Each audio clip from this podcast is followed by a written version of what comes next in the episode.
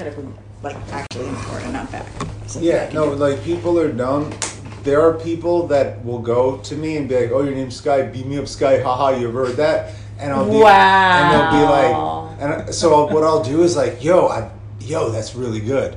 That's so mean. I always get the Marcus Darling, you know, from Boomerang. Yeah. Marcus Darling. That's And you're like, like, you know. and you, will be like, "What is that from?" That's so good. I'm like, man, oh, thank you. I never heard that Star Trek one. Do you like Star Trek? oh no. and then and then they get uncomfortable because they know I'm fucking with them. Because obviously I've heard "Beam Me Up Sky." I'm named after Scotty. Oh wow. Yeah. Um. Do you get any of those? Wait, are you really? Did you? T- I never knew that. Did I? Yeah. So I was supposed to be a Sarah, Uh huh. but then they found out midway through the pregnancy that I wasn't to be a Sarah. I was gonna be. I was gonna be a boy, not a girl. Though you know, boys can be named Sarah too. But it was a different time. That wasn't what my parents wanted to do. Because they're my family's Jewish, and as you're wont to do, you name named after a dead relative. Yeah. So I was going to be named after my dad's bubby, Sarah. Uh, and Is that a thing? I Yes. I swear I didn't. I see Yeah, that. Okay. yeah, Yeah, and you but- can never be named after a living person. Yeah. Because that's Like, bad luck. That's why we don't do juniors Yeah. In the Jewish tradition. I mean, people do because like we're postmodernists now. I don't know. I'm thinking now, Jewish some like my close Jewish Jewish friends are named after their like grandparents. Yeah. or like, mm-hmm. uncle.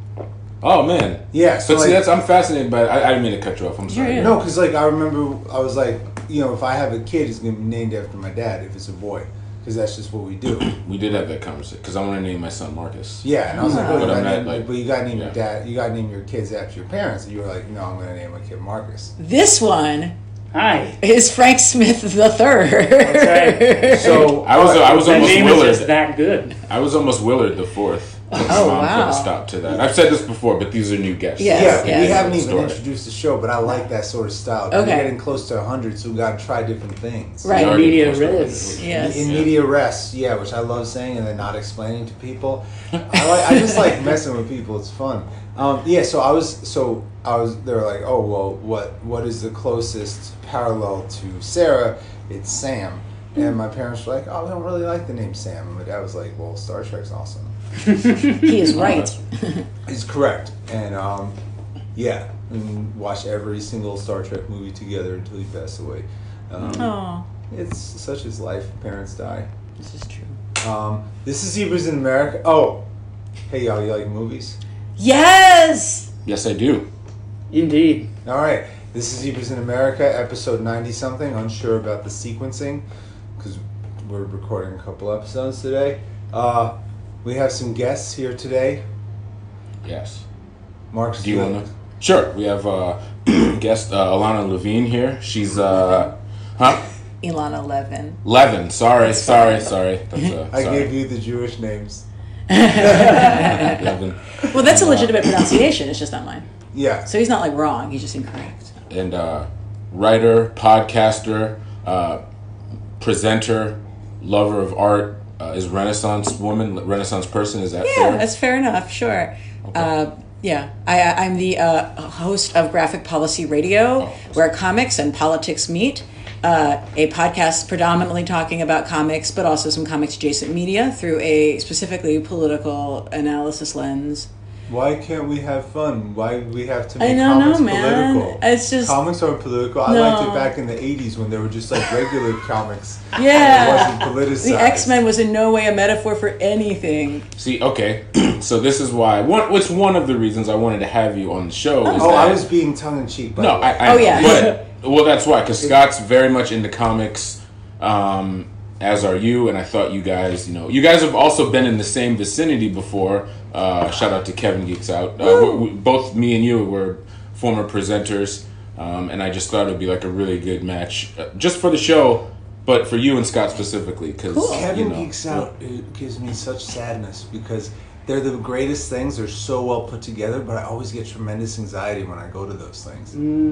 Because I have social anxiety, so it's like all these cool people talking about cool things, like very carefully put together. Like the thing that you did, the lady wrestling. female wrestling, right? Yeah, on on managers. No, yeah, I'm not yeah. trying to be sexist. I feel like lady wrestling is the, is the That's sort of the brand, I guess. Well, that was the Yeah. title of the show. Oh no, I didn't mean to correct you. I just said yeah. That was the title of the show was Lady Wrestling. Yeah, it's not like, you I said respect, anything wrong. I respect women wrestling. it, the, you know, I was just like, you know, Goes without saying. yeah, or like that we did. There was a Stephen King one that was awesome. Mm-hmm. Yeah. Yeah, it's been a few actually. Yes, yeah. Kevin Geeks Out is, is heavy on the Stephen King. Yo, did y'all see the trailer for Doctor Sleep? I did. No. Yeah, the, the. Shining sequel. What? The Yeah. Shining. sequel. I don't Shining know sequel. how I feel about that existing, but okay, I suppose it's compelling. Yeah, it's with Ewan McGregor. It's um. Hmm. Oh wow, you really? It's it's like It's like you were the Yeah. chosen one. kind something like that. Yeah. And if I'm not mistaken, Ewan McGregor is Danny. Yeah. Okay. Oh, he's, he's, the, he's the kissing shit. kissing kid.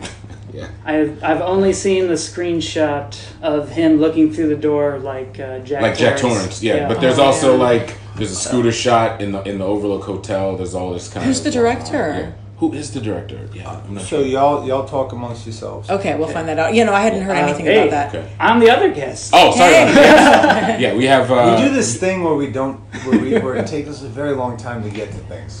Sorry, they'll recognize me. Right. We have um, another Kevin Geeks Out regular, another really awesome guy, listener of the show, fan of the show. Yes, Elana's husband. it's true. Yeah. I'm Elana's plus one. Te- technically, she did int- by name. She did introduce you in a kind of in an organic way. Frank Yeah. Smith. The th- she said your whole name. Oh yeah, Frank Yeah. A. Smith the third. Yeah. Yeah, Mike Flanagan. Another Mike. Mike Flanagan. I Mike don't- Flanagan. See, I, um, Yes. Absentia, Oculus, Hush Before I Wake, Ouija, the Ouija movie. Oh, okay. I Um, guess that makes sense then. A horror guy. That- Okay. Yeah. That was supposed to be decent, right? What's that? Ouija. Yeah, I haven't seen it, but What I love about Ouija boards is that for over 200 years, it's relied on one person being a dick. yeah, yeah. I mean, the graphic design is really compelling, Yeah. and you see them now on all kinds of printed objects and art, like the past eight or so years. It's so funny, and I'm like, this is just a graphic design thing. You guys just like things that look Victorian. Yeah, I mean, I mean, because Which is there's fine. like, It's cute. Because yeah, I mean, there's other ways to like talk to ghosts, uh, and there's a lot more fun ways. You know, like you know, light some candles, take some mushrooms, burn some sigils is way more fun than asking a board game if your grandma is here and mad at you. Because the answer is yes. Yes, the, the answer Not is mad, disappointed. She's Really? like, why are you doing this like Goyish pagan thing? This is very uncomfortable for me. see, I was gonna. Is that like a thing too? Like grandma's. Be- see, I didn't have that. Grand- my grandmother being disappointed. Oh no, mine wouldn't it really. No. Nah. Okay, I'm just okay. I didn't- But it's common. It's very common. That's why I asked. I, I'm trying to I'm tread lightly. I don't know. You know, like a Jewish thing. I, I don't Oh, know. Like you said, is yeah. that is that why? Is that what? Would they be grandmother's being in you? disappointed? Because Yeah. I've heard that before. Yeah. And then Uh, you guys are yeah, saying it, I mean, you know, like disappointment and guilt is like part of the thing. Yeah. which I never. Yeah, I know. I I don't know. I've just heard that said. a Yes. and I'm always like, is it? Oh. Uh, yeah, so you so you were- you talk about where politics and comics intersect, Yes. and there's been a very loud blowback from people lately about people talking about intersections in comic books, and it's a very loud, violent, Yes. and I'd like to say minority, but I'm not Yeah. sure it is. I feel like it is a minority based on what I experience when I go to cons and stuff like that. I mean, there are plenty of fellow critics who I interact with who do not analyze culture predominantly through a lens that they would describe as political, although of course it is because we exist as political beings in the world.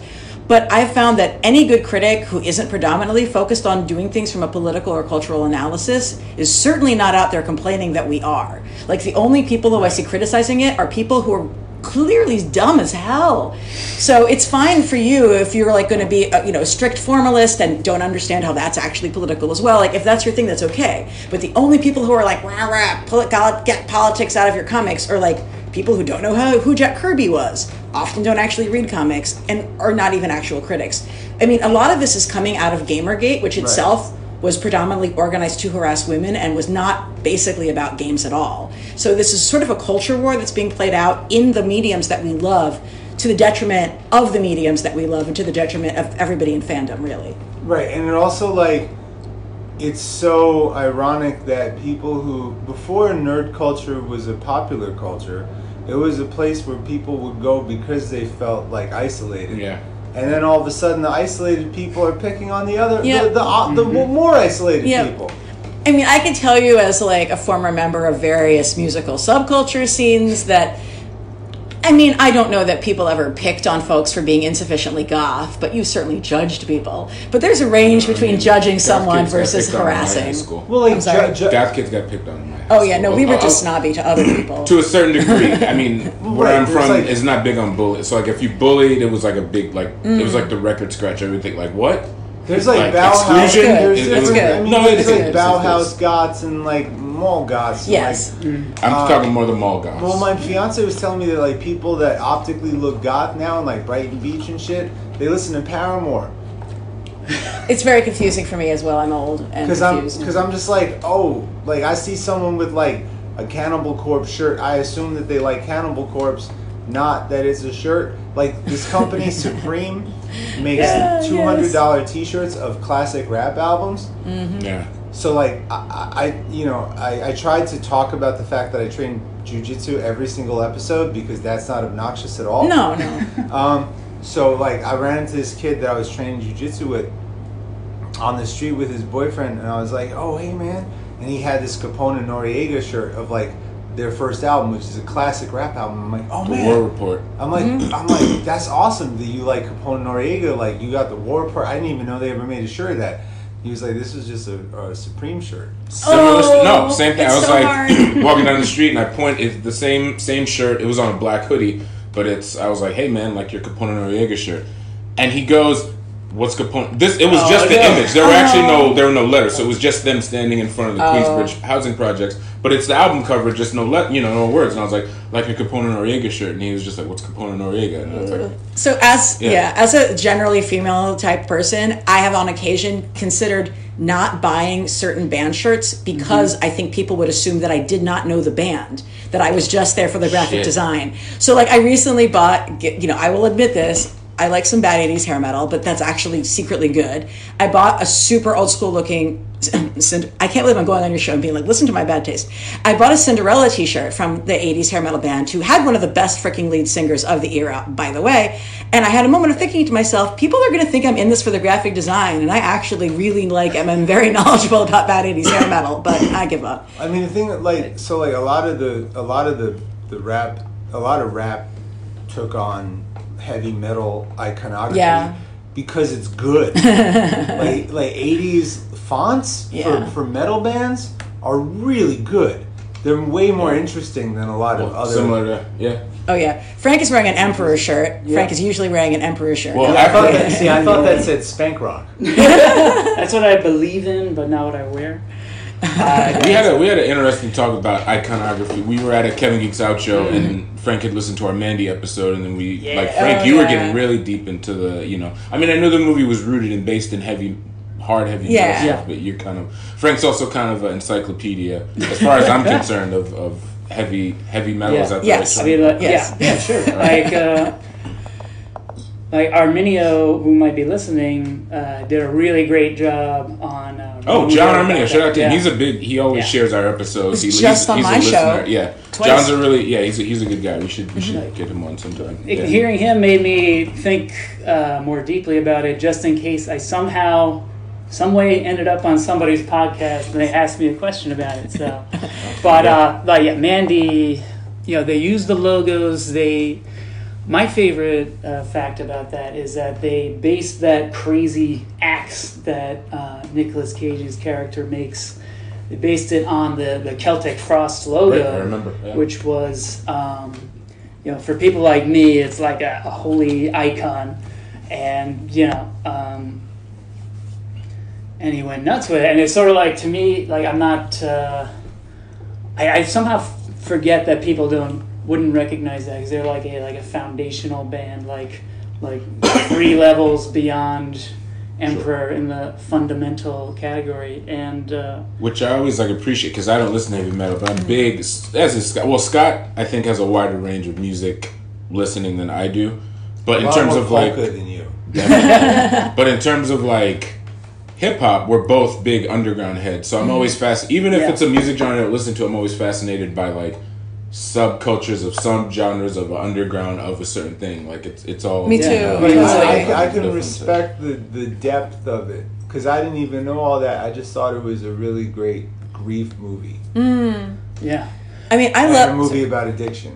Yes. yeah. It, It's like the and also like a, a celebration of like '80s pulp horror novel, like paperback covers. You know. Yeah. Like- Yeah. I mean, she's reading a book like that. I Yeah, think, uh, and- Mandy is doing that. and her, her her colored pencil art like i know that girl and she totally does do that particular colored pencil art she definitely had those glasses back then and like i know what bands she listens Oh, to you mean Yeah. Mandy? Ma- You're yeah, yeah, Mandy, okay, right, right, and right. definitely would laugh, as would all of us, in the fucking rapey penis of this guy is like really substandard. Like this is like he's not even good enough to be Charles Manson's band, you know. Um, but I was Charles like, Manson was actually a pretty good songwriter. I mean, The stuff he wrote for the Beach Boys, not, not no, not I just I can't credit him too much for that. Like you're still working with like Beach Boys. Right, I don't know. they're the Beach Boys. And they so they were able to turn it into something else. I mean, he's not the worst, but I wouldn't say good. How like, about that? Okay, like I'm saying, like he's better than the band that did "Horses No Name." That song is so fucking bad. Yeah, That's, that's, all I'm saying. I'm not Okay. saying I'm not saying he's good. Yeah. Okay. maybe I did say that. You did, I take but it that's back. fine. I just Um, I I get kind of like that excited. song. I just Maybe it's just a, a nostalgic thing. because it's no, mom because radio for People some think of it's people It think is. it's Neil Young, but Neil Young is a far more gifted songwriter than that, and, and more Yeah. unique in his vocal approach. and his use of grammar. Well, as my dad used to say, he was on that list of like people who can't actually sing but are talented at the same time. like Lou Reed, David Lou Byrne. Reed. Oh, I love it. Yeah, Although, David. Frank- yeah, Da- Frank David has Byrne. Strength. abs- Absolutely, but David Byrne's an amazingly talented human Yeah, I love his music. And it's certainly just about the delivery. I like biking. He almost hit me with a bike once. Yeah, I'm saying he really likes. that is biking. very New York. Yeah, He designed some on the bicycle corner of racks. 14th and 7th. Yeah. He designed some uh, graphic, some bicycle racks for the city. He's wearing actually, like a giant ass bike helmet. No, That's but he how was he was no he was wearing an all white foundational suit with blue stripe. It was like a white primary suit with blue pinstripes, uh, He the was sports wearing, jacket uh, Rick, and the Rick everything. Moranis' Oh. Darth Vader hat. No, I was they, like they were picturing really something light blue from shoes Tron. though. So then here's the question, Yeah. Frank. You're not into Talking Heads, really? Would you watch the Talking Heads documentary Stop Making Sense because of the director? Uh, Jonathan Demme. Yeah. Uh, I, I would. I, I've heard so many people list that as a favorite movie, and I like enough Talking Head songs that I would You do it anyway? give a. Plus, Yeah. the, and and that and that movie's an experience. yeah. Mm-hmm. What brought that question on? I'm just Oh, just talking about Talking Heads in Oh, the first yeah. place. Oh, okay. So I want to I want to dial back to to back to what we were talking about because you're saying how how some people in your adjacent criticism world aren't aren't objectively political but can like feel the need like Yeah, for example like I'm a gigantic rap fan. I don't need all my rap music to be like super political. But when it is I'm not mad at it. Yeah, like you know what whatever you have to say about Anita Sarkeesian she has the right to be like hey why why what is up with these tropes yeah. like who care like why why reveal people's addresses mm. because you want to talk about like certain characters in games being whack and like why does that upset people so much I think they view it as criticism of themselves in her particular case a lot, but there's a certain amount that is just strictly about being a boys' club and keeping out anyone who's not one of them, which is just bizarre because we've we've always been there, like especially. In, in, in you know within in comics. If you read the freaking letters columns in the backs of comics especially early stuff it's full of women writing in. Yeah. and like it's a misnomer that women don't like things. Yes this is true. Women like all kinds of things. It's true. It's like like what? Oh women don't like things? It's ridiculous. No.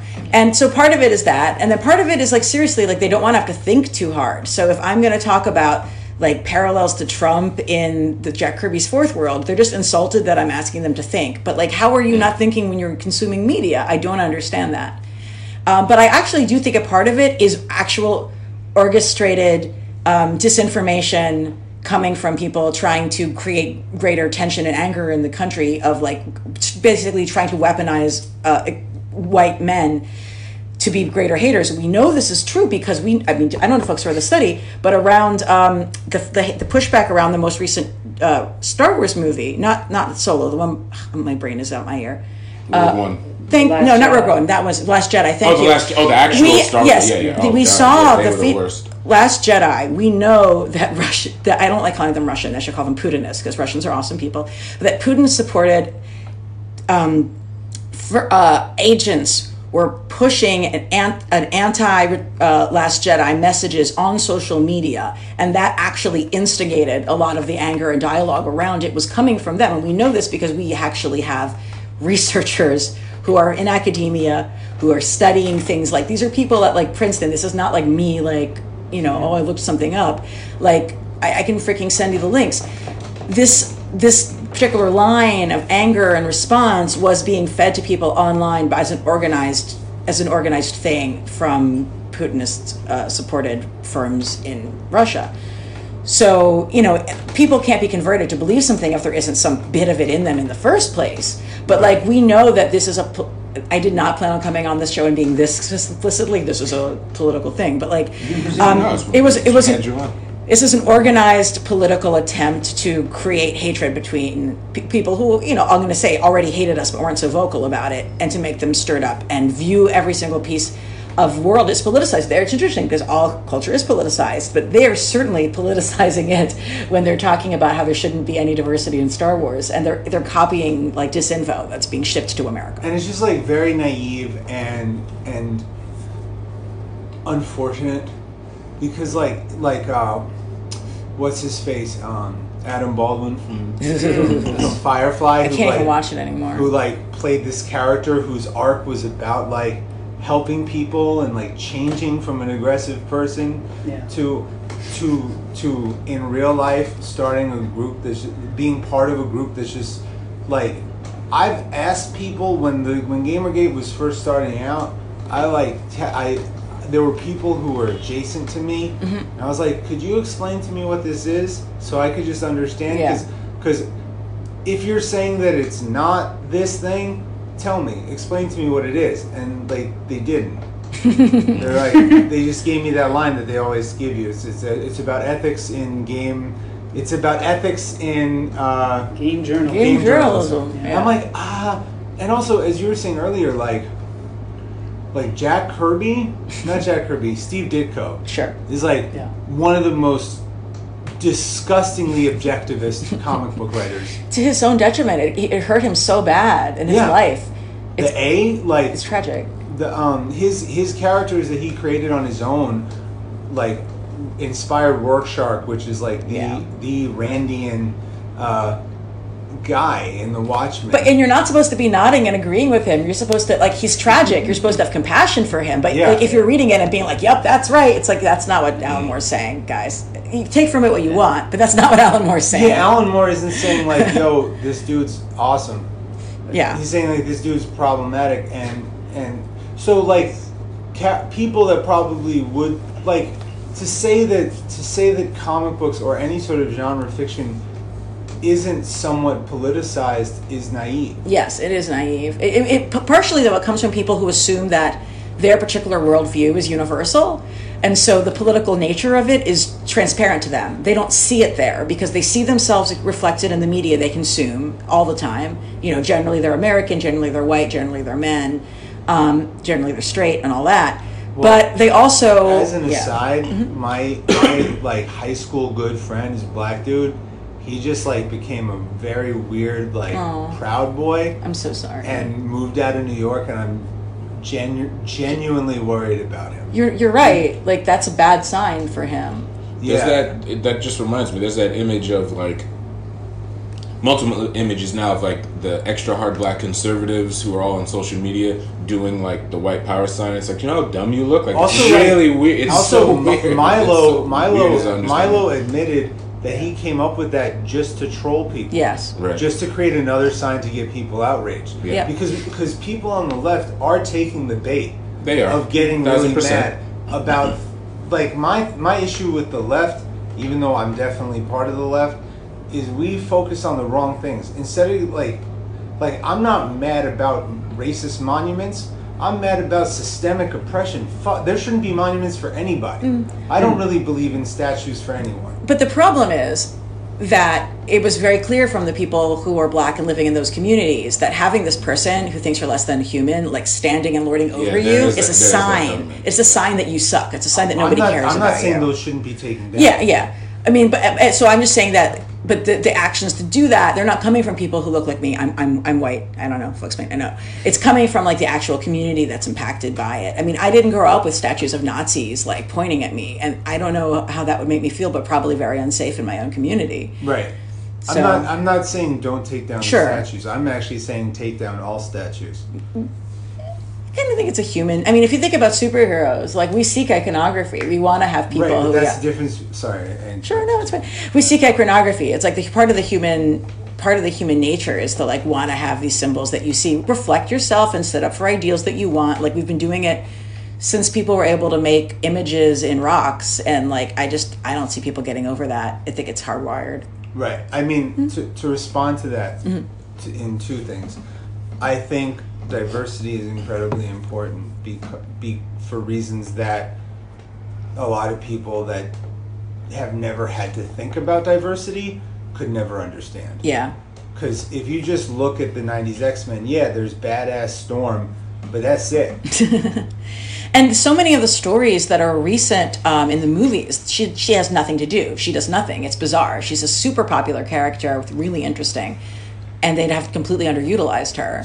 And and aside from like this one purposefully all black Avengers like three years ago, Yeah. which was actually very good before before the the continuity reset. Yeah. like even swinging the pendulum, the most comic books, most comic book movies are still largely white dudes. Yeah. So like, why are you upset that there's just a couple less? But I want to just like one more. So like, and also the thing about like statues and stuff. That's that's something I've always found interesting about um, the difference between like DC and Marvel. Because like in Marvel, the heroes don't have statues. The heroes are often like against the government, or there have been really great arcs in the past few years where it's like, should should heroes be be assassins for the rich? Spoiler: I think they shouldn't. or, or should they fight for the people? Spoiler: I think they should. Oh. Whereas in the DC universe, there are statues of Superman. I w- do you have our last episode we were talking about? Yes, Brightburn, yeah. And I was I was just so upset as if you listen to the episode because I just think the pre because they just fell they fell on the wrong premise because Yes. what makes Clark Kent awesome is his parentage hmm. Amongst other things. Yeah, what makes these characters interesting is that their humanity, and I think like maybe 50 years ago, if this like I haven't seen Brightburn, but it's frankly because it looked really bad to me. 50 years ago, maybe that's an interesting premise, but we've all been living in this like you know Earth three if it's in DC, you know the Squadron Supreme if it's in Marvel. Like we've already seen this before. Oh, this I just don't think it's that so interesting. happy. yeah, I don't. I mean, that's what I even said on like the first Yeah. episode of, of our show. Is like at this point, Watchmen has become overrated, even Yeah. though it was important because it mm. because it created it created. It, I mean, sort of. Obviously, there's other other comic books, even by Alan Moore, that raised these mm-hmm. questions. But it's like as we were talking about that episode. So when Rakim first made his first album, he mm-hmm. was the like probably the second best, the second the second best rapper to, to be.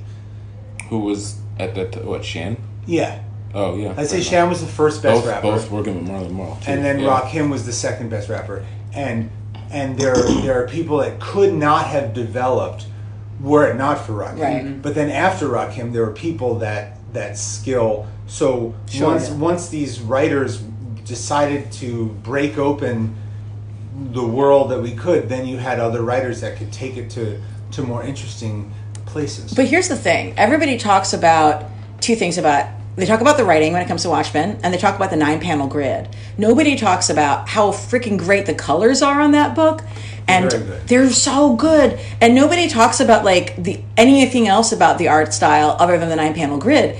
And I think one of the biggest lacking areas in comics criticism these days is nobody talks about the actual illustration and storytelling art and I kind of view that as a reflection of the fact that we don't have arts education in school anymore, uh, so people don't know how to talk about these things. Um, but you know, if people want to be angry about something in comics criticism, that would be one of the things I would point to. I've literally seen people who get published in like major comics websites say that they don't really pay attention to the art as much, and I'm like, how are you a critic? Like, if you're a rando, you okay, but if you're actually a critic, how is this a thing? How I is mean, it? you're I mean, touching I a nerve have- at, just from like a film criticism criticism standpoint. standpoint, It's like I yep, love it's in general because I love film, but when it's especially when it's about directors I love, I'm super critical. So when someone will just be like, will admit they'll just like, you know, I haven't seen, you know, like take Claire Denis, I haven't seen her movies from the '90s or early 2000s, but I'm gonna write about her recent movie. I think this is the best thing she's done. And it's kind of like just saying things like that is, and you and there's a million examples, you know, of of that. So yeah, I have a lot. I have a lot of issues. I'm just taking notes so I don't forget things. Yeah, yeah. Sure. I have a lot of issues with criticism these days because I, I don't I don't want to be highfalutin because I don't think that you have to be educated to be a good critic. But I think there's a difference between like someone working on themselves to be a critic and just someone with a Twitter account or a mm, Facebook Yeah. account or you like every everyone thinking they're a good critic because they have opinions is not true. Yes.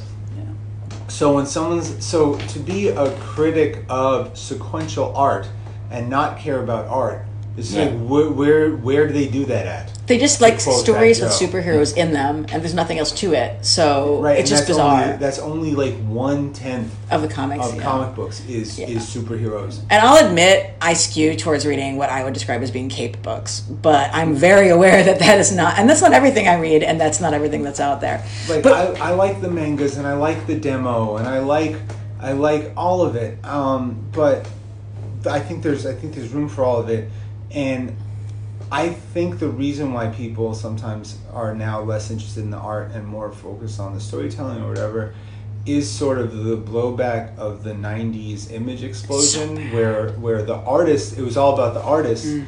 Oh. and, and a lot of the writers got fired This is true. Interestingly, for me, it's crazy to me that I really began that I began reading comics in the early '90s because I hate art from then, and it only got worse for a while. So I don't know how I ended up being that person. But when you said image, I'm like, yeah, I know, man, that art was so bad. But that's not. But, But you're right. that's For what- so many people, love it. So many people the love it. the art was They were the stars. Yeah, they, so like, which was super interesting when like Rob Liefeld, who's who has famously become like the target of people hating the '90s art. When he was first trying to, when we were first started During, dating, courtship Try, yeah, basically, he basically was like, "Look, Elana, here's some memes about Liefeld art being bad," and I'm like, "I'm so happy that He you." stole my heart. yeah. yeah, I was like, "Thank you, Frank. Thank There's you." a whole- Here's the a whole Captain meme America with his pecs dancing. Because I hadn't seen the meme culture around it. I just was like, "Oh my god, you know who's really bad is Rob Liefeld." Frank's like, Yeah. "Well, I have Well, some you know memes I can send you." feet? Did you know? I'm like, "Yes, thank There- you." There's a whole me. There's just there's a whole website dedicated to him not being able to draw feet. yeah. Well, you know, uh, anybody you know can learn to draw a foot, but how can you keep coming up with ways of not drawing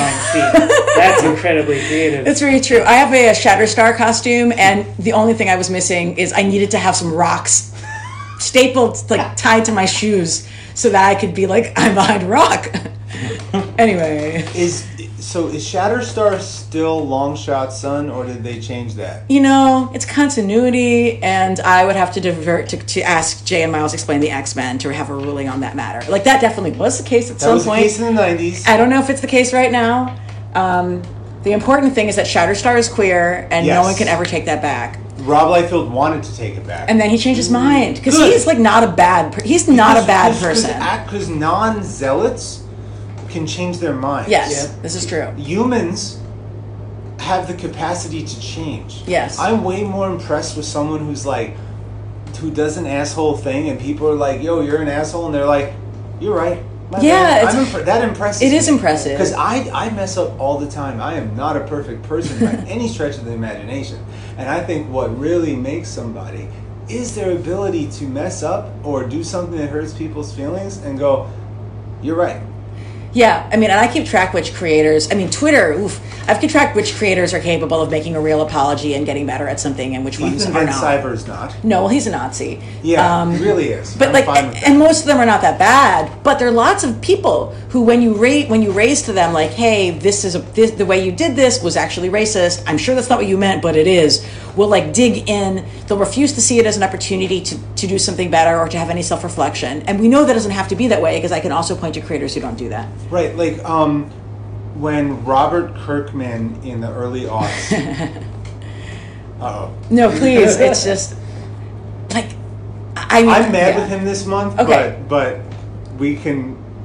We don't need to give spoilers for the most recent Walking Dead comic, but oh no no it's fine keep going i'm not like I'm not super versed in Walking Deadness, so it's fine. Well, they did something very wild in the most recent episode and it, issue, and it really upset me. I mean, you can tell me. I'm not. I don't care. I don't read it. Spoilers for the most recent issue of The Walking Dead. If you're a fan of the comic book, close your ears and skip for the next 10 seconds. They killed the main character. Oh wow. Yeah. And, and like he becomes a zombie and his son shoots him. Damn, that's hard. Is, Yeah. Are you thinking that you feel like it's bad, it's good, or I think it's great.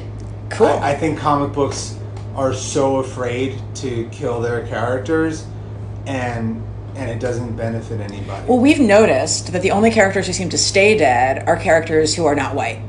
Like, it's totally fine to keep bringing Jean back. She's literally Phoenix, but when you think about like all my friends' favorite like '90s X-Men characters who got who, who died in reasonable things and stayed dead are characters of color, and the ones who came back, including one of my favorites like Jamie Madrox. I mean, it; he's multiple man. It's easy to explain why he might come back, but um, are white, and it's like we see what you're doing. Um, you know, it was interesting. They like, see what they're doing. do they? Yeah, that's a good that- question. That's the question. I think I think people aren't always aware, and what it's what, No, they're not. It's what they do with it when they're made aware. Yeah. So what I- what I was trying to say is that a couple of years ago, Robert Kirkman had this cool um, Marvel thing where he he created an alternate universe Tony Stark that was an asshole, and so different from this universe. differently an asshole. Okay. Um, cause like this dude was like a, a totalitarian asshole where where Marvel main universe was like six eighty two or whatever it is is is Six, uh, six, six one six. is like a libertarian asshole. It's, it's, Yeah. it's a diff, different sort of thing. Oh, I have so many tangents, so I'm going to stick to this one because I want to say how we were talking about with Brightburn and just how like what makes characters interesting, like how they like my issue with Batman. The reason why I, thought Dick Grayson was a better Batman is because Bruce Wayne Batman is just a rich fascist who's like really mad about his parents being killed and wants to change crime. and and people who think that that comic books is apolitical we're not reading 80s Frank Miller Batman. No. Frank Miller's, Frank Miller's a fucking fascist and he admits it. And his vision of Batman who like who kidnaps Robin and beats him into being a superhero. So bad. Interestingly, Frank Miller, whose comic 300 is incredibly racist and an actual problem in its racism, has recently said stuff that where it seems like he's questioning that, questioning what he wrote about American Terror. Like he might be having some. It seems like he might be having some second thoughts about some of his work, but we'll good, see. Good we'll for see. him. Let's see what he does with it. I mean, the thing that kills me is like our li- our life experiences shape how we write about things. Like every like the if when I learned that Frank Miller had been like mugged his like second day in New York, I'm like, yeah, I see that. That's pretty much there. And he came from Vermont and like assumed that certain things he was used to equaled safety, and that certain things that were different from what he lived in before equaled danger. I'm like, yeah, no, that's all right there. His identity as a white man from Vermont is incredibly impactful in his writing. So like, be that, explain you that, know, but that. also like the Ben and Jerry's are white dudes from Vermont. Oh yeah, Vermont is us- many things. They just gave us delicious ice cream. Vermont, Vermont is. I've been to Vermont many times, and Vermont is many things. But even the white folks from Vermont, like you're still looking at an environment where it's not. It's pretty damn white, right? And that's going to shape how they view people of color in the city, regardless of their intent of their po- political, you know. But whenever I would mention to Marcus's mother, rest in peace, I was going to Vermont, she'd always recommend barbecue places to check out. Ooh. No, it's just the, it, what Curtis's in, Curtis's. in, in particular. Yeah, it's, Yeah, It, in, in, every it's time the fourth she's like- ranked because it's that good. It's the fourth ranked mm-hmm. barbecue place in the country. Oh, shit. And it's in Vermont. Where in Vermont? Oh, I forgot what. But if you just Google Curtis's the barbecue, Waterbury? no, I don't think. But it, its claim to fame is that it's like these two Like buses. gutted out school Yeah. buses that he serves uh, out of, and it's it's Wow. it's amazing. I And it's love nice it because already. whenever I think about barbecue, I think about your Yeah. mom. And it's one of it's also oh I, I appreciate that. She it's was- also she like was I don't nice to me. I'm not big on like bone in chicken and I don't like ribs, but that place is like my like that's how good it is. Like I make an exception for I, I don't like most food with bones, but that place I'll make an exception You're a for. It's little really bit good. of a picky eater. I guess. But No, it's like three or four things. Right. So, anyways, Robert Kirkman created like this gay Yes. superhero in the, in the early aughts. Oh yeah. and and he was like, I just want to create a superhero that just happens to be gay. But he also, the character also died, and people were like, "Yo, why you, why you, Yeah. why are you following this trope of like gay characters dying?" And he was like, "My bad, I didn't know. I'm going to try to make it better." Yeah. And, and then he created a lot of gay characters in The Walking Dead and in Invincible, which are really cool characters and haven't died. Yeah. But what uh, you have an issue with Robert Kirkman? No, I'm. It's it really. It's fine. Um, it really. Um, I mean, he ended Invincible, which my which you know, I really never, I never read it, and I know folks loved it. Yeah. It's wonderful. Yeah. I mean, I think like you mentioned uh, Planetary in the other issue, in the other episode. And I think Planetary is a far more interesting. Like yeah, Frank's like yes, like far far more interesting analysis of like the uh, of superhero characters than just what if they're all evil. Like I think like what Right. uh, yeah I don't know Planetary's great. So- Like, what if, what if they are what they are, which is like complicated characters Mm-hmm. with with the with the potential to be both evil and and great, Mm-hmm. and oh, Planetary. I, I reread Planetary sometimes, like from from front to back, just because it makes me happy. Yeah, it's it's really amazing, and it, it, it's a, his ability to do a pastiche that isn't dumb is amazing. And also, what is that bit like? I can't believe you stepped on that semi-sentient alien living living. Oh no! For the love of God, don't step on that semi-sentient alien plinth that zaps the unwary. It's got to be like one of the best single dialogue bubbles in the history of comics. So you know the drummer's gonna do He's it. gonna say like, "Why do I even have to say this to you?" It's like the next line. Yeah, it's. I mean, like, that's that's just so freaking hilarious. I don't know. We should try to talk about movies. Yes, Well, I, I well, we kind of. That's the thing about the show. We like Mandy's been brought up, Brightburn's been brought up, Marvel Mm-hmm. movies been brought. It's it's kind of you know what I'm saying. It, it, it's been weaved in in a kind of cool. I have a segue for you, and thank you. I have a segue for you. So we were both talking about how comics criticism that doesn't talk about the actual illustration uh, is not great. We recently saw, at Frank's suggestion, and I would have skipped it if he hadn't been insistent. We recently saw Booksmart, and I don't. One listeners who don't know me, which is most of you, are probably like, "Well, of course you like Booksmart. You're a feminist." But it's like, no, I don't watch a lot of feminist films. I don't watch uh, teen movies. I don't watch sort of the kind of comedies that get made into mainstream movies. I, I don't rom. I, I just none of this is my genre. This movie is shot really beautifully, and that matters. Yeah. Like, why couldn't you make a movie like that and have it be shot beautifully? They did. Did you guys see that? I haven't seen it. Oh. It's one of those things Oh. I'm supposed to be waiting on my fiance, mm. To see and with she her. keeps yeah. forgetting that we haven't seen it, and then Well, do I it. 'cause She'll go love to, I I mostly yeah. go to movies when other people pay for me. That's understandable. Uh-huh. Understandable. Yeah, no, I just did not expect. I, I was sure it wouldn't be like bad. I didn't expect to like it as much as I did. We both left just being like, "Holy fuck, that was so Sure good." it- I mean, I'm sure it is just from the subject matter, the trailer, the people in it. I mean, I, I have a thing. There's like certain things, just like how Roger Ebert had this thing about like Harry Dean Stanton and uh, R. Lee Ermey. Um, Oh no, M. Emmett Walsh. Sorry, that I kind of have the same thing about Will Forte. Like anything he's in, I'll I'll see, even if I know it's going to be bad, just because I think he's the funniest human being ever. So you know, And that's you for uh, Beanie Feldstein now, or what's that? no, no, no, no, no, no. Will, Will, Will, Will Forte is one of the parents. Oh, Is he that- is. Yeah, He's, yeah, that's I saw. Yeah, It's him not and Lisa a- It's good. not a big role, but he's No, I'm sure. very I- I imagine good. it's like he is good very good. anything. Jessica Yeah. Williams is in it. Jason Sudeikis. and she blew she blew my mind with how great she was. And um, yeah, everybody, all the performances are great. The movie is truly funny. But just guys, like, what if? What if we shot all movies beautifully, Right. or or deliberately ugly? What if we had an actual aesthetic driving what we were making? What if we cared about our art department? Well, it, it's funny you say that because I hate going here because it's obviously this movie's getting compared to Superbad a lot. But I remember yeah. having that feeling about Superbad because the cinematographer of that movie. Uh, oh no, I'm, I'm sorry. Pi- uh, I get them confused. Pineapple Express Hmm. was I shot just by. watched Pi- Pineapple Was- Express this morning. It was shot by Tim Orr, who's a great cinematographer, of course, because the director of Pineapple Express is David Gordon Green, who works with Tim Orr as a cinematographer and for you know like George Washington, All the Real Girls, Snow Angels, uh, Un- Undertow, his, his his art house indie art house period before he did you know stuff like that. So it's funny you say that. And I was I was actually listening to an interview with Seth Rogen Mm-hmm. about the reason why they chose him to do the movies that they wanted to start trying to do these hard R-rated comedy movies, and to get to get talented directors and cinematographers to do it. Um, and I actually watched Pineapple Express this morning because I needed a good laugh. and it's a funny movie. I and it's it looks nice. And Yeah.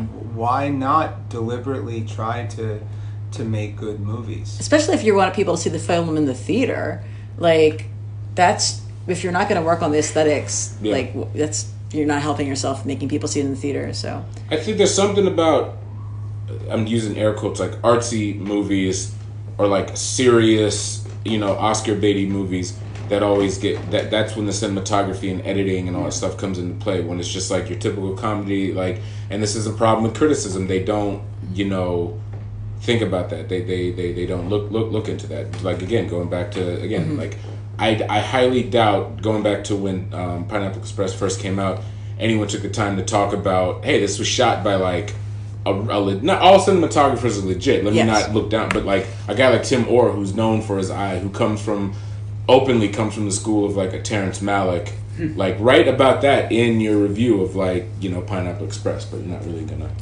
you know i mean think about like what is i don't like i don't see a ton of comedy movies in the theater for that reason but like i saw thor ragnarok which is definitely a comedy movie That's a comedy. Yeah. and Yeah, definitely it is, has an aesthetic sensibility to it. It was interesting, sort of Yeah. seeing them take have their take on what certain kinds of Kirby aesthetics would look like in three dimensions, um, and and and translating that and having a sort of space exuberance in the in, in all of it, which is like yeah, it was it was really lo- it was it was a very attractive movie. And I wish Even most of it's on a junk planet, you know? Yeah. It's a giant garbage pile, but it's a beautiful garbage pile. yeah Yeah, but I mean, WALL-E takes place on a garbage pile, and it's lovely. there you go Oh Yeah. man, that give me feelings. I'm, I try. I mean, my goal is It's a feelings. great movie. I, you know, uh, Marcus is the talent, and I'm the heart Oh. of, of the podcast.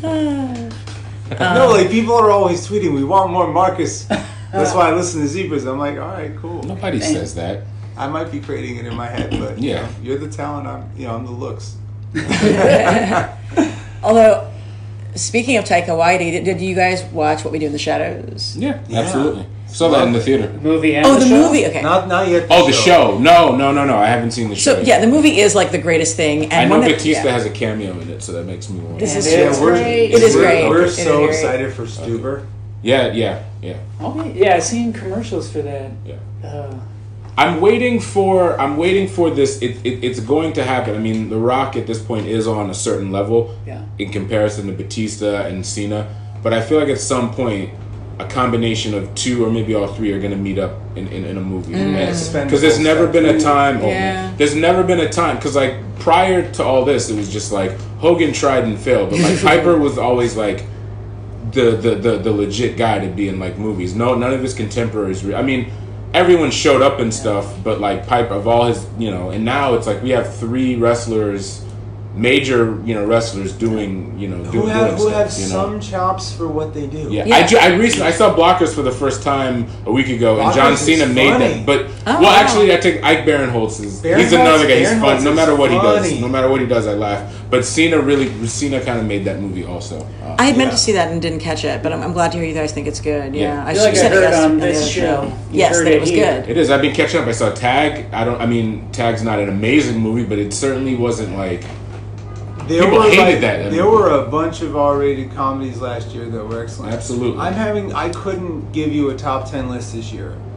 Could you guys give me a top ten list? Oh no. I didn't even think about that. We watch a lot of old stuff, including in the theater, which kind of makes it We're hard. uh, getting caught up on TCM a bit. It's true. We keep watching TCM Have you guys caught up in any of the Jonah stuff we were talking about? All Yeah, we saw Ghost. Ghost Dog in the theater, which was great. Nice. Just saw that. I really want. I do want to see the new one, just regardless of you guys kind of being like meh on it. Um, I haven't seen it. Oh. I, w- I was just talking about. Which one? the new Jarmusch. The Dead Oh, Don't yeah. Die Design. And, and to clarify, it's more like ninety percent of it is fine. The ending is dumb, which averages to a mess. So that so just to be clear, like the majority Mm. it. of it is fine. I just think the ending was really just Got like it. Jim Jarmusch is something. There's something. He's bitter right now, and he's also bored. And I think Hmm. when you're bitter and bored, you do you become cynical and you do certain things that Mm-hmm. are just like you seem upset. Maybe. You need a hug or take a break or so- I- you know. I, My, I yeah, don't my know. thing. I was just talking about the whole idea of like sometimes when you get all the talents together, it's not always the best thing No, to do. absolutely not. Less Well, I'll- I'll tell you- Some of its parts. Yeah. Yeah, like like Bob Ezrin was saying, Alice Cooper's Mm. high school band Okay. Sorry, keep going. was so was was a mess, but was so much better that, than when he hired Alice Cooper's high school dudes. and got like session players because even though they were star players, it just didn't Yeah. work. I'm a huge Alice Cooper fan. My piece in Kevin Geeks Out was Alice Cooper's uh, Welcome to Your Nightmare, Alice Cooper's Guide to the Horrors of Adolescence. I uh, am very storied in my Alice Cooper knowledge. I'm very excited to hear you bringing that up in passing. People do not give them credit as a band ever. Absolutely. Because, like, look, I get like that Cold Ethyl is a song about necrophilia, but that doesn't mean you should ignore the amazing guitar work and how catchy that melody is. Was that Alice Cooper's band? Or That is was that was the last one. That was the last one. I thought Welcome Oh no, to I'm sorry. Welcome to my Nightmare- sorry. That wasn't the last one. Wel- uh, welcome to my nightmare. You're right. I'm sorry. I was thinking about, which is true. That wasn't his band. Uh, I was, uh, but I was saying that very emphatically about a number of songs on the last album. There's a song on I- Only Muscle of Love that, That I was freaking out. in that way. Yes, that's right, that's These what I are was the saying. Inside, this is the inside scoop I bring to the podcast about Elana. That's right. Frank knows what I said. I can help make sure that I tell you what I I actually said. Yeah, I mean, I I found out, you know, my understanding of metal is probably my most limited. So I, I just do love reading about stuff and watching stuff, and I was always obsessed with Bob Ezrin because of his ability to get interesting takes from from very talented mm-hmm. artists that are different, not always better, but different. like that Kiss album, Elder or whatever Yeah. see you're like I, I understand it you're i'm assuming you're a kiss fan Shamefully, yes. i see see i want to say may i say something? Sure. so i'm in the i'm in the mental health field and one thing that i work on with some of my clients is mo- most of the core emotions have some sort of use. Like anger has use because if someone's trying to like attack your family the anger helps you. Um, guilt.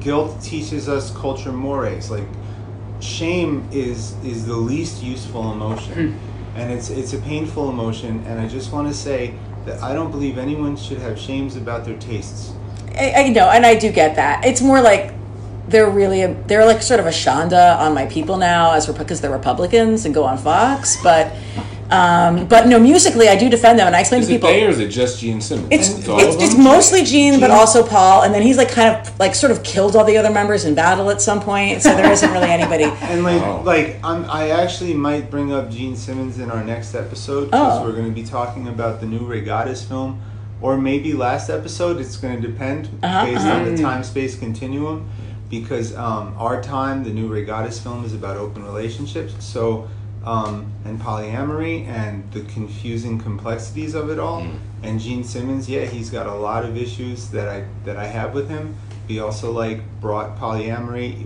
albeit a complicated version of it to to the mainstream that and i'm not a i'm not into poly, I didn't actually know that about him. yeah him and his wife have an open relationship Oh, good on them. I mean, I wouldn't have assumed it, so that's great. yeah Shannon Tweed, I believe. i believe so yeah Yes. Yeah. and they, they have an open relationship and they've been happy for many years and it's that what i'm saying is like people are complicated That's true. But That's what I'm true. trying to say, like, like the song "Teenage Dirtbag" by Wheatus used to really, really make me embarrassed. That like I listen to that song Yeah. and Waterworks. I don't know why. Hmm. I just listen to it and it just fucking. It's just I don't know. I don't know. So, and like yeah. I have a deep taste in music. I have good taste. I think. um, but that song does it for me. So, like, but so I know like for Kiss fans, like, then the Elder record and what's the drummer's name? Peter Criss. So Peter, I think it's Peter Criss's solo album that's just like disco. disco Oh, but I'm pro that. I'm pro disco. You matter to me. That song because you matter to me, and that's why. I am impressed. I am impressed. No, I support Rap- Kisco. Kisco is a good merger of genres. I mean, rap rap fans rap fans know a lot of other other genres because there was a time where rap music had sampled a lot of music, so people had a had a reverence for the music that came to the past. And there's this whole conversation going on right now where we sort of failed our younger generation by like just like shooing them away instead of hmm. sharing. And now everyone's just like, "Fuck you, dad."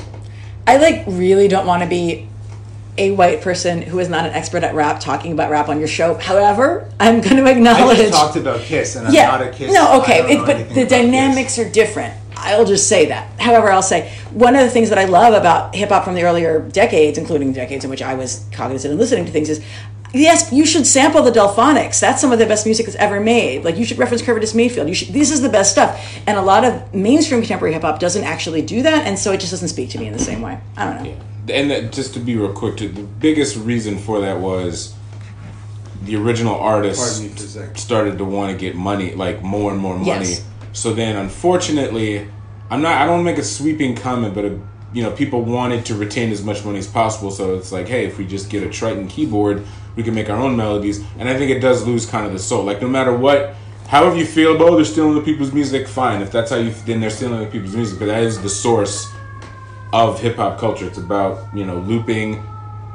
You know, one of the pillars is about looping a four bar, you know, sample or you know or segment from like a pre existing song. Like that's just kind of how, how it is. And you know? nobody can So- afford to hire strings. Nobody can Well, that- afford to hire exactly. Horns. So you're yeah, gonna have to sample. what I was You're not gonna Exactly. Yeah, Yeah. yeah. But that that but that for me, I feel like that's why I don't listen to as much contemporary stuff. Although I'm sure from the underground side, maybe there's something different. I'm pretty ignorant. There, there, yeah, there, there is like a lot of the same people who were around then are still doing it now. They're just not as pushed. And the bigger problem is too going back to like say, well, I guess we haven't talked like general rock and roll, but the, the greatest example is like the Rolling Stones. Like they mm-hmm. can still mm-hmm. tour like all over the world, whereas like EPMD or Run DMC, like they have to do the ascent, like the Chitlin circuit. Like they can't sell out the stadiums that they used to be able to sell out, and that's part of that's an internal hip hop problem. Like everything, it's like, oh, you're old, you're old. But on other music genres, whether it's jazz musicians, rock musicians, like they can be 60, 70, 80 and still tour and still, you know, make a living. But There's a real that's a whole other. uh, podcast we love, Champagne Sharks. Yeah. recently talked about this really well. hmm Yeah. And um, the host, one of the hosts of Champagne Sharks, was actually on Escape from Planet A, talking about um, the correlations between "Always Be My Maybe" and the film Burning. oh, Yeah. and also how the pitfalls of the romantic comedy genre do do the potentials of going deeper a disservice. That maybe there that maybe the rom com is broken. As someone who doesn't enjoy them, I would say so. I mean, and I like some of the screwball comedies of classic Hollywood, although they're not my favorite movies. They But- say anything a romantic comedy. I Yeah, I'd, I'd, I'd say so. It's got some serious stuff in it and some touching, heartwarming things, but it's it, it could easily fall into that rom com. Lloyd Dobler fucked it up for dudes for a long He time. did. Sorry. Yes.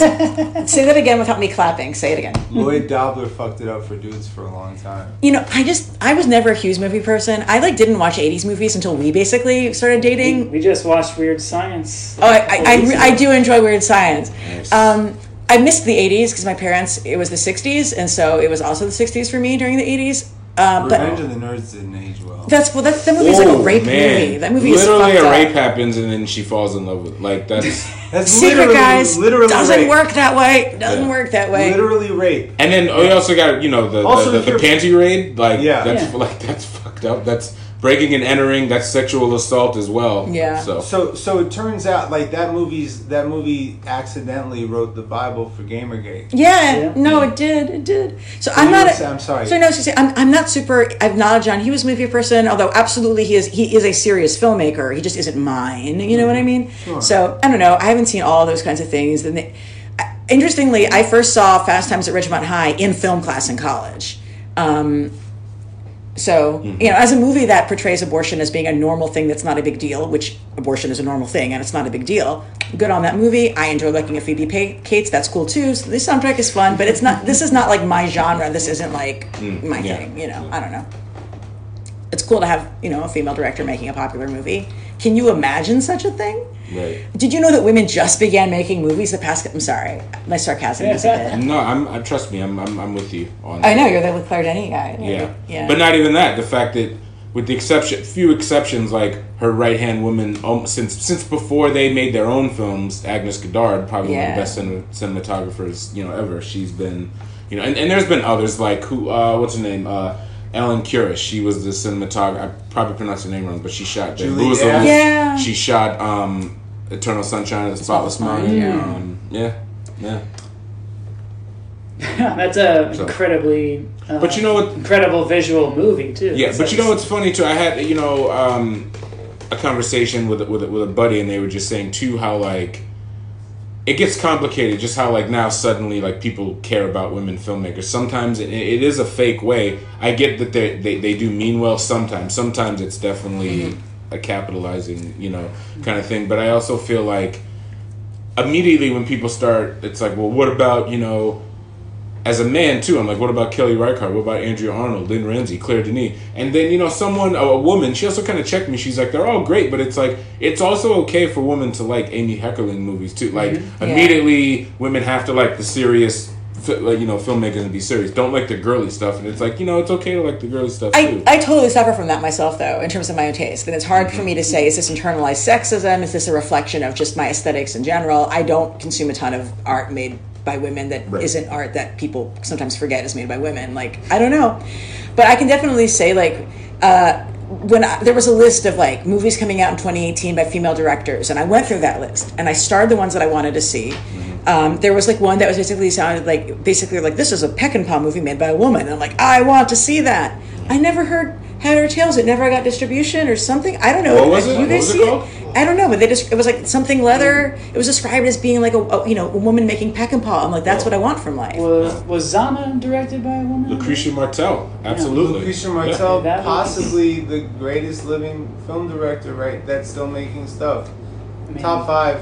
I heard about it through you Top guys, and ten. uh, it's been on the list, For but it was like out of theaters. Yeah. We kind of like missed it. You, Yeah. you, uh, you, We gotta you- stream you- it. Yeah, you can stream it now because like one of the big another guy who doesn't get enough credit. Uh, he this, this he stepped outside of producing African films, but Danny Glover was one of his ex producers on Zama, and that's kind of one of the big names, you know, be- And behind she it. she was interviewed for 30 seconds for the Black Widow movie.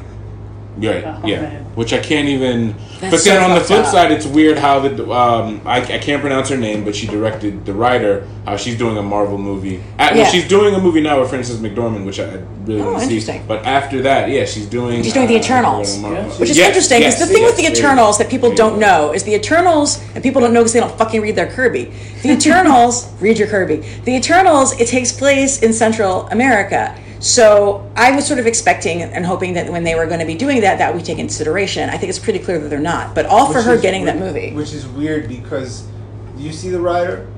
No, but I heard it was great. It's incredible, Yes. and it's like one of those movies that's like very much about Native American culture, but like like not over the top about Mm-hmm. it. Like all the characters are Native American or part Native American, Right. and they do like sort of ritualistic Native American things in the movie. So that surprises me that they. Well, I mean, I don't know because I guess I get like.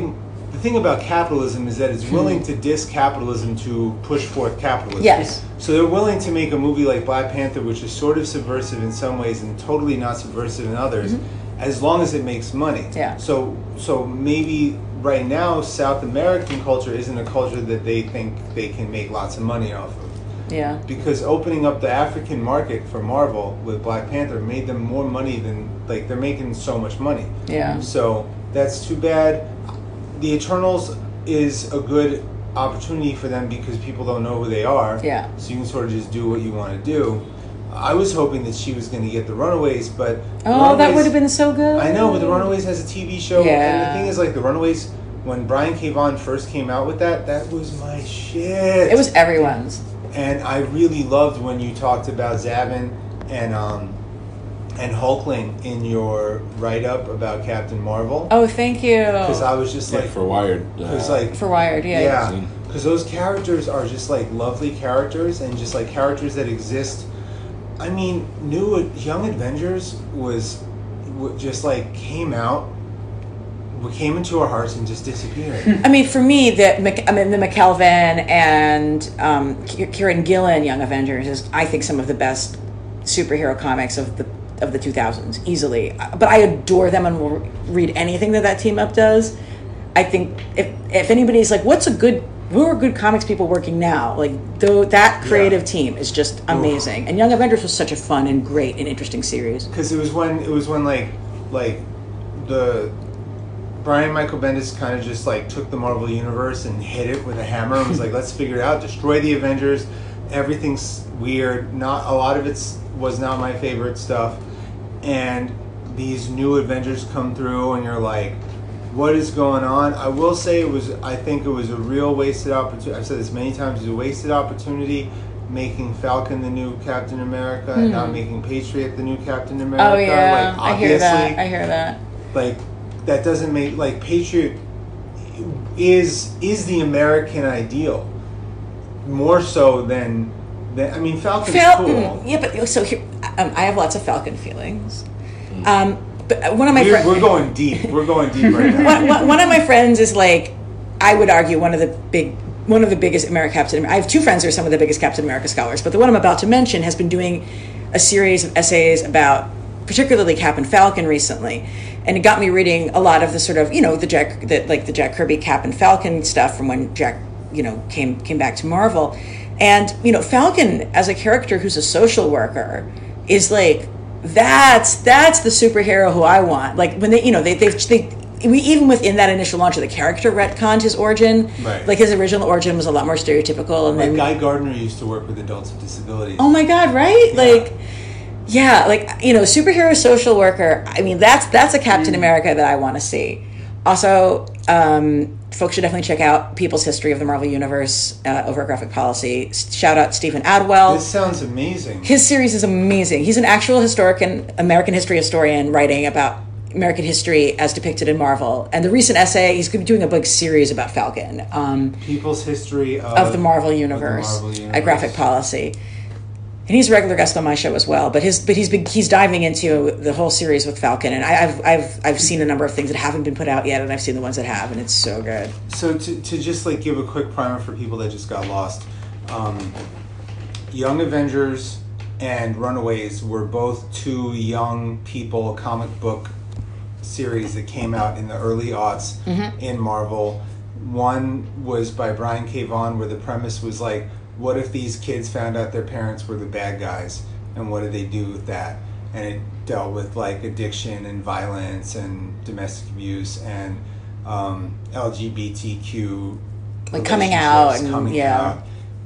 And also, all of that was also dealt with with the new Avengers. But what it's like, what if you were maybe your parents were the superheroes, and Young was- Avengers. the the Young Avengers, Yeah. yeah. And both, and there were a couple crossovers that were disappointing, in my opinion. Yeah. But you, so I had in your article about Captain Marvel, which I very much liked, Thank you, probably more than I liked the movie, but.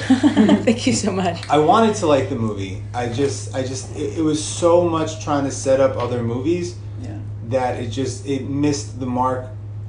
That, but I'm open. I'm open. I want more characters. I certainly want a Miss Marvel comic book.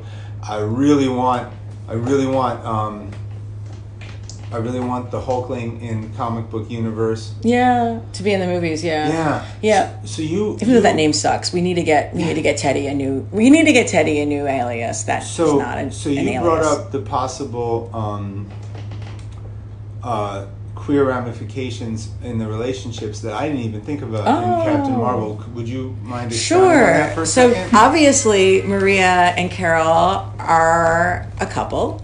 Um, this whole movie of their origin and history together takes place during the age of Don't Ask, Don't Tell. The only family that Carol has any closeness with is the is the is the Rambeau family. Like that, they they kept her things when she died. Like that is a found family. That is queer family. Their couple, and I hadn't thought about Yeah. this, and but but once you say it, I'm like, I see that. They're they're a couple. And it's would they could even like bring that in from subtext to text in the next movie like without the world ending because like it's all in there.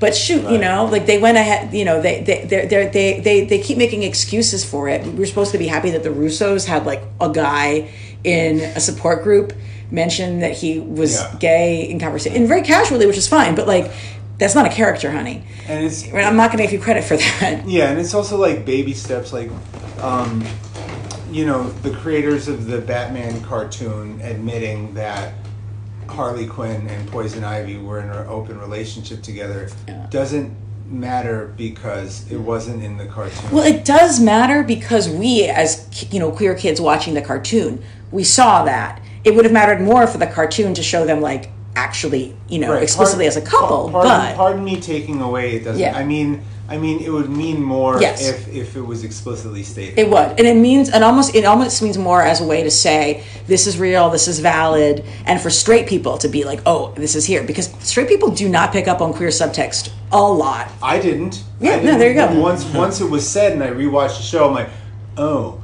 But then once I understood that sort of stuff, when I started watching The Legend of Korra, I was like, oh, Korra, you know, there there is something going on. Yeah, And yeah. then spoilers for The Legend of Korra in the last scene when she grabs her friend's hand and they go to the to the spirit universe On vacation. On vacation. Honeymoon, whatever you want Um, to call it. the the creators were like, oh yeah, they're they're they're they're testing out the romantic love, and we were going to do a little bit more, but they were we were told we couldn't.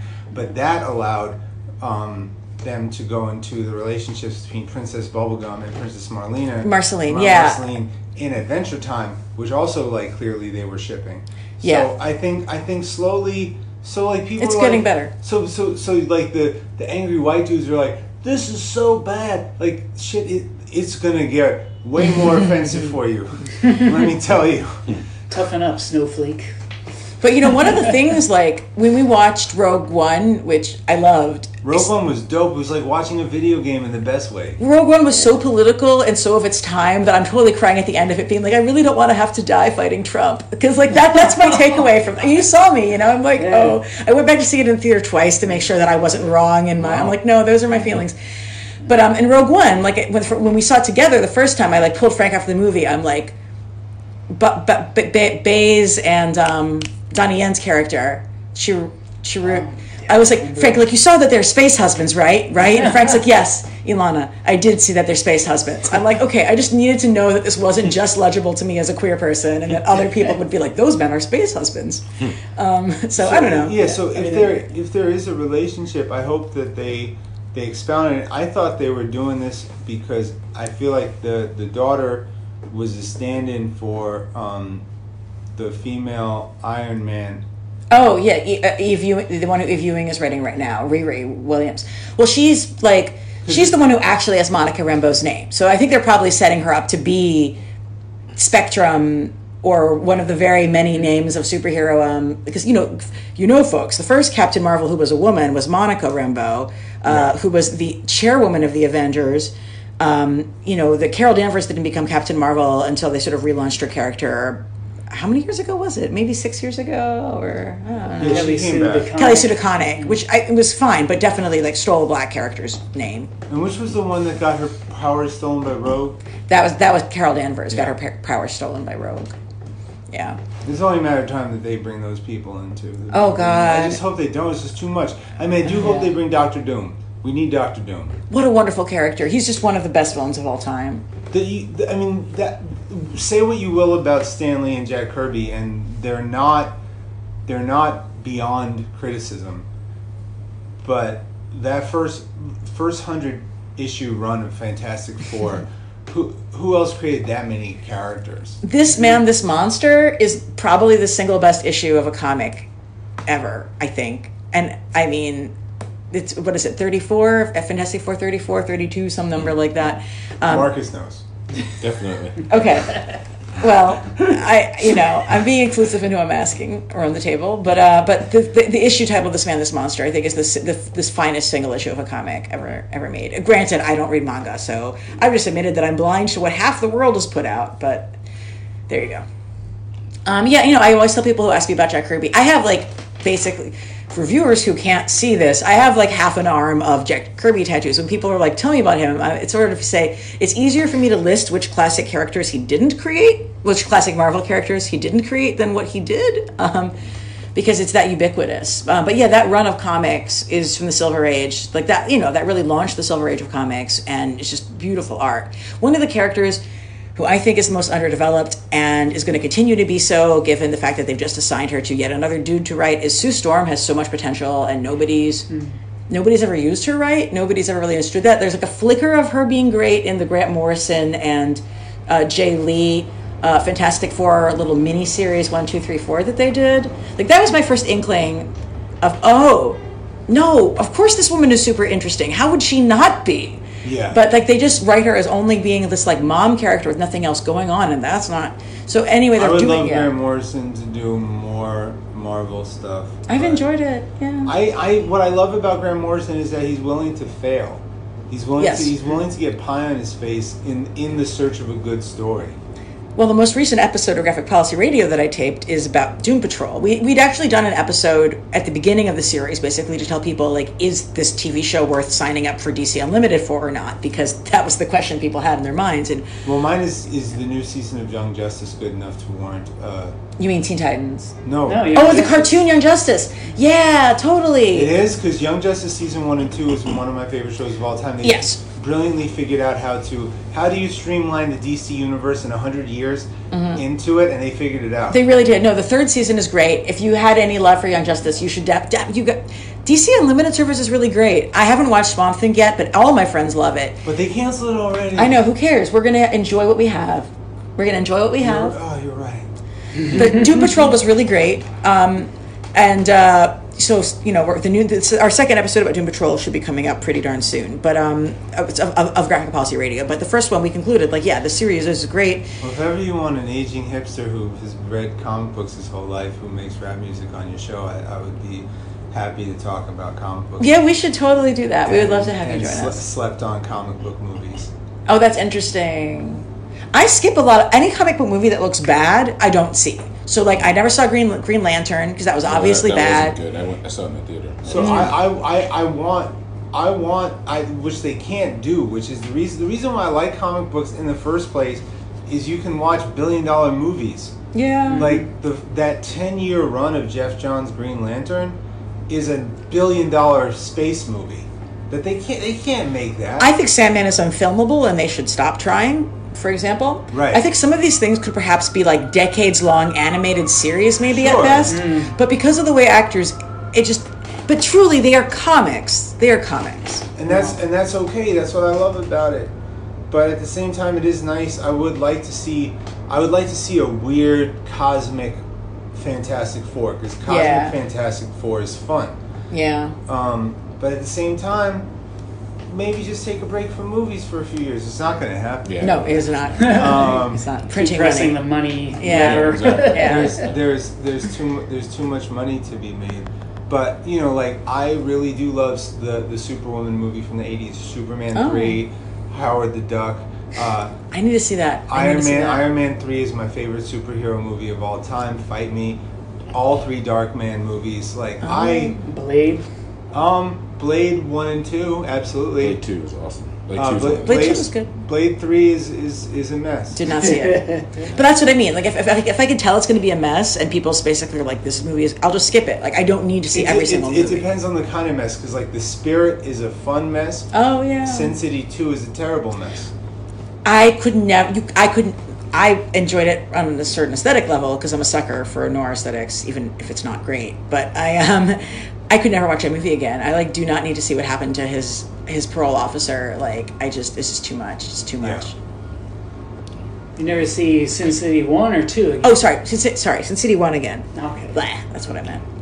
I, I don't know. I feel like uh, Mickey Rourke's performance made that movie because I felt like he was the only person in the cast who would really master the dialogue. Like it, it sounded really awkward from a lot of the other people, Yeah. especially uh, um, Rutger Hauer. Oh, you know, yeah. kind of like. Uh, I'll defend the Josh Hartnett like- performance in that, and the Josh Hartnett performance in um, Black Yeah, Dahlia. was pretty good. There was like one thing he can do, and they had him do it, and that's good. Have him do the thing he can do. He's Lucky- also not. lucky he's numbers- also bookended. in Lucky the number movie. Yeah. Josh Hartnett. He's not. Yeah. He's not like a main Nick thing. Stahl did okay too. I think Who did he play? he was the, the The yellow, yellow- bastard. he Oh yellow shit! bastard. Yeah, no, that was Yeah, good. was- I don't need to watch that again. Too traumatizing, but that was There- good. There's a lot of movie. I mean, I don't like to watch movies too many times. Once I enjoy them, you know. Yeah. I mean, Um, that's like for me, like what we do in the shadows is the only movie I've seen like two times in a row in close proximity where it wasn't about me like writing a paper on it or writing analysis of it. Like that was that, what we do in the shadows movie was so good. I saw it like we saw it together at home, and then I saw my dad the next week and was like, "You have to watch this with me." When, I never when, do that. When he said we're werewolves, not swearwolves, I died. Yeah. I just I love that sort of shit. I love like the little things, but Oh yeah, and those as are we as we we're gonna start wrapping, Wrapping up, up. sorry. So you were about to say. Oh, look, two of those vampires are like biracial, and did it Right, ruin sure. the did it ruin the movie for you? Is it unbelievable for you? Like, no, fuck you. As I said, you know, 4chan turns into the 14 words very quickly. Mm. yes, and it's so sad. The fear, the fear of a black back, black Batman, or like, yeah, I, I, I say this on the show so many times that women, women Ghostbusters politicize and radicalize a lot of young men. That's crazy, right? Yeah, or just be like, oh man, this movie's not great, or, but not because like it's like the movie isn't trying to s- cut off your balls. No, no. Yeah. Well, we noticed, of course, that Magic the Gathering. You have to know. You have to drop this fact. The, Oh, did you notice all my magic cards? oh yes, um, I did. I've been ever since it came up. I think on episode seventy four. I've been like, I gotta know about Scott's cards. I gotta know. But we were talking about Avengers. We were talking about Uh, the uh, Ghostbusters. The reference. The Ghostbusters card. Oh, like uh, okay. Uh, do you know about the card uh, uh, Kaya, a new planeswalker that they made for the sh- for the set? Well, no, that she they made her four, five or six sets ago for conspiracy take the crown Yes. Yes. as a ghost assassin, and they hired a That's right. they hired a cultural person so they could get the character right. Yes. she's a she's an Orzhov uh, character who can phase through ghosts from a plane where she was. It seems that she was a queen. And she went to the most recent plane, Ravnica, and became part became the killed the Ghost Council Obzedat, and became the scion of. Orzhov regretted what she did and became part of the Gatewatch, which is the Avengers for the Marvel characters, Yep. and she's trying to right her wrongs. No, who is she? Hey, I was gonna bring up the the Russo brothers' involvement with oh, they're Magic the making a Gathering. Netflix show. Yeah. That is correct. 'Cause We were talking about like, oh, they should make this stuff animated, and that is the path that they're taking. Oh, They're is having- Kaya the character? No, that No, was because. I- yeah, c- uh, Elana is highly entertained because Bustin makes her feel good. well, not just that, but her card came out when Women Ghostbusters movie was out. Yeah. Like literally, Magic. She was Very a close in Ghostbuster. time. She's Yeah. literally, She's literally a Ghostbuster. Let, me find Ghost y'all, y'all stabber. she stabs ghosts, and her card came out like the day that like Leslie um, Jones. Jones got like chased off of freaking Twitter, and I wanted to be like, I hope Leslie Jones knows that there's a planeswalker for her. You know. He's Scott's got sleeves and everything. He's got the, the Channel Fireball deck box. No, like the reason I can have Oh, all this the is Ari comics Rubio. is that he collects so many I Magic also the have Gathering channel, cards. yeah, channel Yeah. fireball It's is like- for, is for my Dimir deck. Oh. I'm trying. I believe I have Kaya in here. But yeah, we were thinking like it's thank God it's going to be animated. I think that's the only way you could do an Are you MTG running thing. Orzhov Super Friends in Uh, Modern? no, um, I only play EDH. EDH. This is Oh, Orzhov okay. Jank Clerics. I made one of those back in the day. Athreos being the commander. Oh, um, Nice. Yeah. It's in the it's in the hundred. it is in the hundred. Yeah, so we're talking about a, a uh, form of magic that is uh, a singleton format, which is currently the most popular format. I thought I had Kaya in here. I guess I don't. Um, I have her somewhere. Anyways, yeah, they they hired a cultural person to like make sure the cultural char- consultant. Yeah. And that's such a good idea because we don't know it all. We can't know it all. And there's people who have expertise that we could use them as advice and consultants and pay them and uh, not make mistakes all the time. It's a good opportunity to enrich a character rather than you know just throw out your best effort, Yeah. take a risk. You know Yeah. this way you're you're getting the opportunity to shade them better and maybe discover another angle of the character you might not have even thought of, which in Magic can actually manifest itself as an ability in the game. Hmm. right and also like like by like different different cultures have different like hierarchies. So like like kingdoms and queendoms from sub-saharan africa and west africa and Malaysia all are different, and that can that can add for different story. Don't be afraid to do that. Mm-hmm. Mm-hmm. That's what I have to say about that. Thank you. Well, thank you guys for having me on. I, Oh, I'm really excited about this. I enjoy your show, and like Thank you. Yeah, Frank's like yeah. fifty percent comprised of the show, Yeah, no, it's um, and um, I, I love being able to talk about this combination of m- movies because, like, I, I don't really like when I talk when I cover movies on the podcast because we're trying to stick to a particular theme. We focus on things that are superhero related. So to talk about movies that aren't, I I've done that on Wrong Reel Right, and on right. you guys, and uh, yeah, I enjoy having that opportunity. yeah, and like we tell all guests, you guys, you know, open invite to come back. Thank we like you. having uh, returning guests. So Well, for folks who want to keep up with my writing yes, and my please tell where they can find you on social media, on the internets, everywhere. So I'm on Twitter, a little bit too much, at E L A N A underscore Brooklyn. That's Elana underscore Brooklyn.